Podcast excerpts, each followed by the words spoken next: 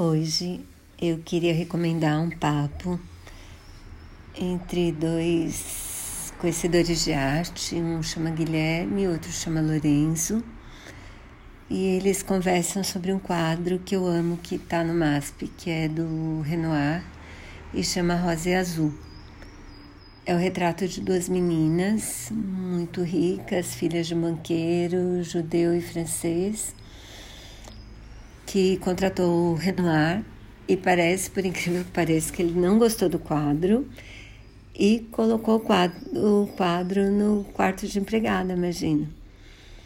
E depois ele foi para uma exposição e dessa exposição foi comprado pelo quer dizer, daí, daí foi comprado pela galeria que expôs o quadro e aí tem eles contam a história, contam a história das meninas, contam Sim, eles fazem uma crítica da época, do que o Renoir queria fazendo aquele retrato. Bom, eu sei que eu adorei. E também tem duas lives sobre o quadro do MASP também, que falaram um pouco do Renoir, do trabalho dele, discutem os outros quadros, também é bacana. Mas esse papo especificamente eu adorei, acho que vale super a pena.